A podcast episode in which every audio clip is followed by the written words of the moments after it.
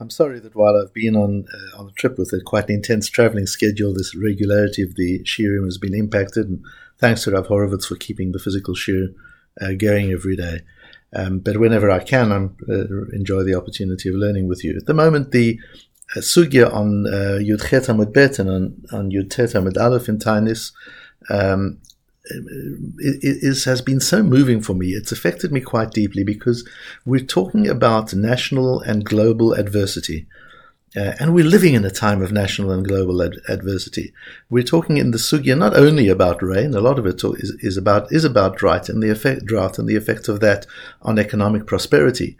Uh, but it's not only about that; it's also about disease and plagues and the various things that that can happen uh, in a climate, in a geography, in a region, and how we respond to it. And we see the natural response of the Jewish person uh, where there is national or global ad- adversity is to institute national or global tefillah, to, to daven and to fast, uh, and the various different types of fasting and the activity about the fasting and when to fast and how much to fast and what's considered something worthy of, of, of fasting and what kind of prayers we say and, and so forth.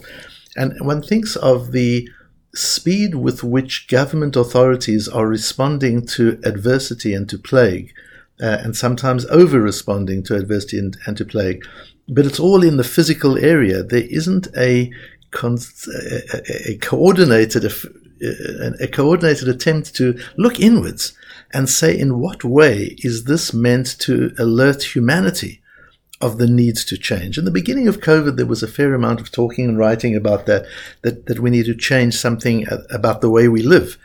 Uh, but have we really learned that? And are we really concerned about that? Is there a focus on that? In this whole sugya, we see clearly that we regard the climate as a reflection of human morality, the climate as a reflection of human behavior, of our relationship to Hashem. And when the, and when the climate and nature reacts abnormally, that's because we're acting abnormally. And there's a need to straighten out that abnormality and to build in some mechanism with which to reflect inwards and for humanity to change its behavior rather than uh, just to look at what we can change in the object. We, uh, it, it is our tendency in every area. When something goes wrong in a business, we look at what can we fix in the business. And we look at the structure, and we look at the process, and we look at the strategy. We seldom look at ourselves as leaders of businesses and say, in what way do we need to change as human beings? Do we need to change as people in order to bring about a better business environment?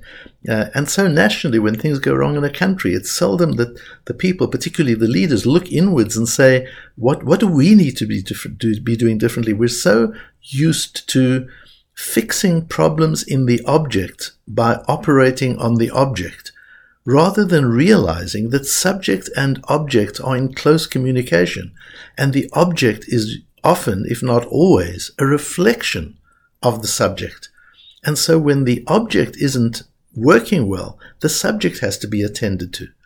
Uh, it's a little like the example I often give about a pilot flying a plane and looking at the instruments uh, on their dashboard, and if the in- instruments are indicating peril ahead, to try and fix the instrument. The problem is not the instrument. The instrument is just reflecting a reality. And so when nature becomes abnormal, it's just reflecting a reality which we need to fix. But what's interesting in this in this uh, sugya is my discovery that it's not for the world to fix. It's for the Jewish people to do. That's part of our role. Our role is to be the intermediary between humanity and nature, because we can access Hashem, who is master of nature. And since we have the key to accessing Hashem, when there is regional or, gro- or global adversity, it's we who have to step into the breach. It's we who have to reflect inwards. It's we who have to repair our relationship with Hashem. And I'll show you where we see this very clearly. The famous story is told in the Gemara about Choni HaMa'agal, Choni, the man of the circle. And that was the case where um, they asked him to daven for uh, for rain. Um, and when they did so, he said to them, take your ovens that you're going to be using for Pesach indoors, because there's going to be so much rain, even though there'd been months and months and months of drought. There's going to be so much rain that it's going to damage your ovens, and they won't be dry enough for, for Pesach to be able to use on Pesach uh, to bake and to cook with. So you see from here, he is so confident that his prayer is going to bring rain that he advises people to take measures against the rain in the midst of the drought. And you know how difficult it is to plan a summer holiday when you're in the middle of, of the winter, or to think about winter clothing when you're in the middle of the summer. It's incredibly difficult to start thinking about the impact of flooding rain when you're in the middle of months and months of drought. But that's what Choni HaMa'agal told them to do.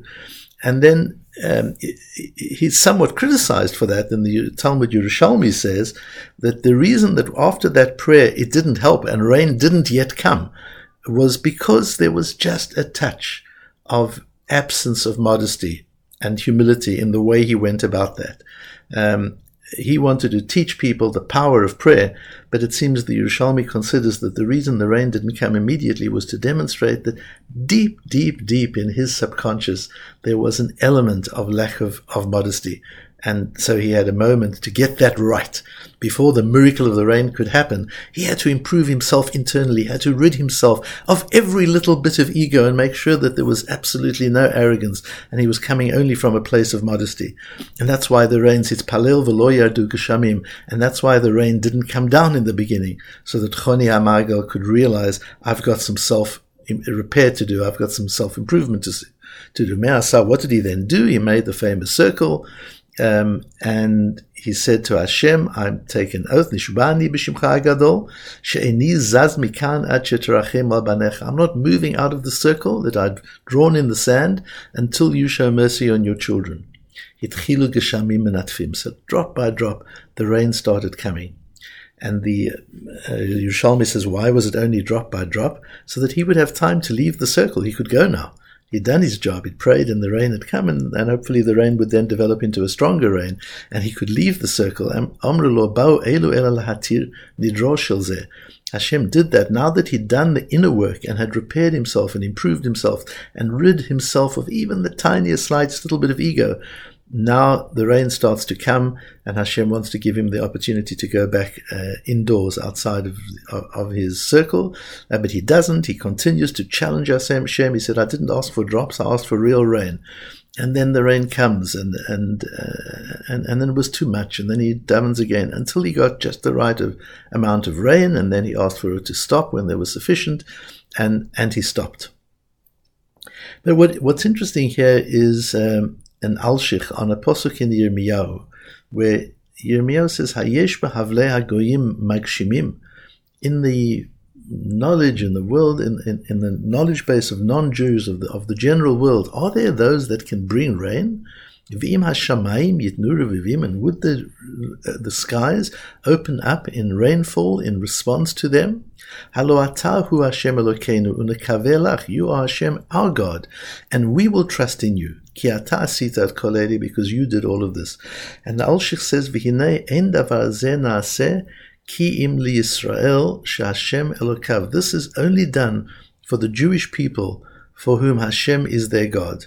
The Misha botach um Kavelo sheyaseh ritzono, to he who trusts in Hashem and, and hopes for him that and knows that he will do his will. Kasher kiva parachoni bomro eno zazmikan.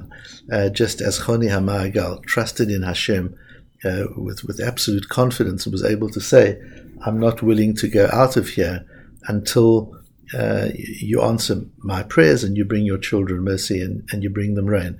And so the Alshich is saying over here um, that this is a function of the Jewish people. The Jewish people can do this. We can daven with such knowledge and conviction.